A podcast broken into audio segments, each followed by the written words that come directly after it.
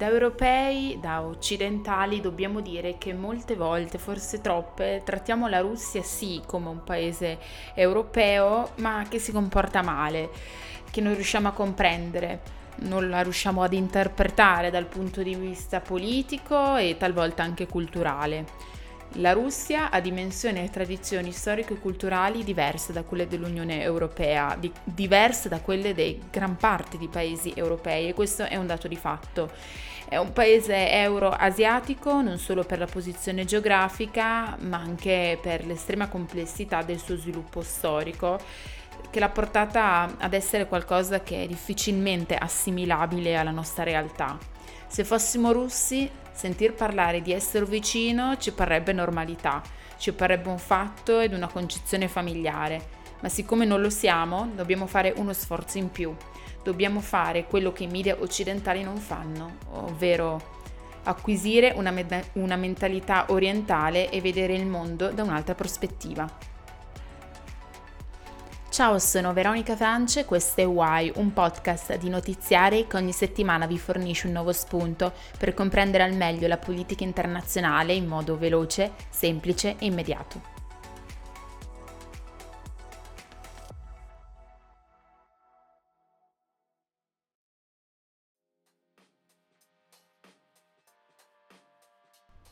Nella politica estera russa si parla di estero vicino, termine con il quale si fa riferimento a quelle aree strategiche che, che, Mosca considera di legittima influenza. È un concetto che ha una grandissima portata semantica e che ci riporta a pensare l'area ex sovietica come una zona ibrida che non è completamente esterna alla Russia per ragioni economiche, istituzionali e politiche. È un'area in cui la Russia vuole avere un'influenza che è prioritaria in quanto riconosce una certa legittimità mh, dettata da, dalla storia.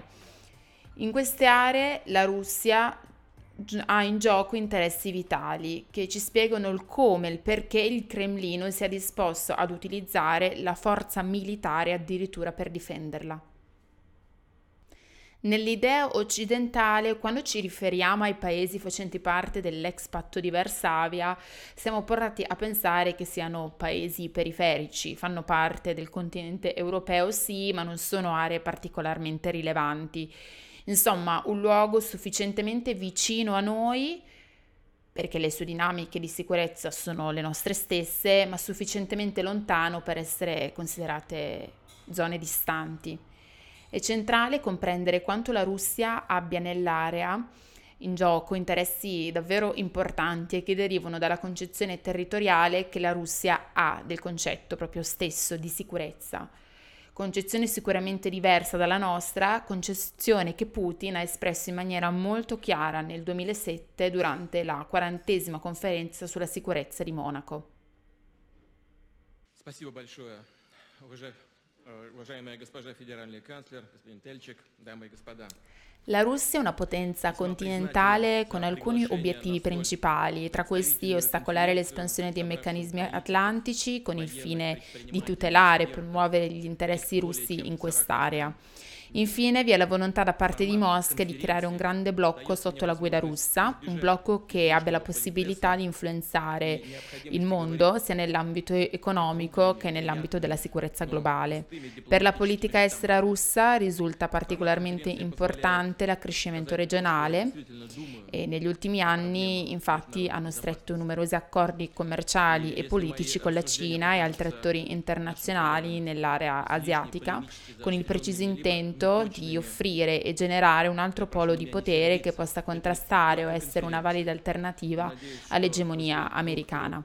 La Russia offre le garanzie di sicurezza contro le istanze secessioniste che hanno raggiunto un cessate il fuoco grazie all'intervento e all'intermediazione russa.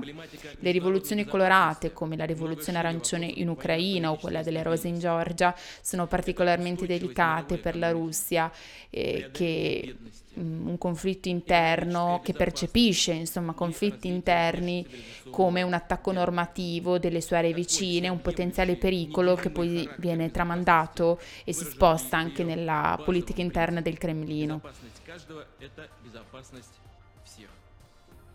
Questa è una motivazione ben precisa nella mente di Vladimir Putin, che non ha mai negato di pensare che le varie rivoluzioni colorate che si sono generate negli ex territori sovietici sono state provocate dagli Stati Uniti e dall'Occidente per mettere alla guida di questi paesi dell'estero vicino, per la Russia, leader compiacenti con l'Occidente.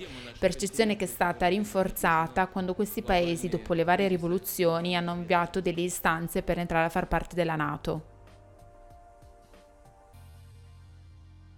Why è un podcast di notiziare, la cura editoriale di Veronica Francia, il tecnico di studio è Albert Cerfeda. Ci vediamo mercoledì prossimo per un nuovo episodio.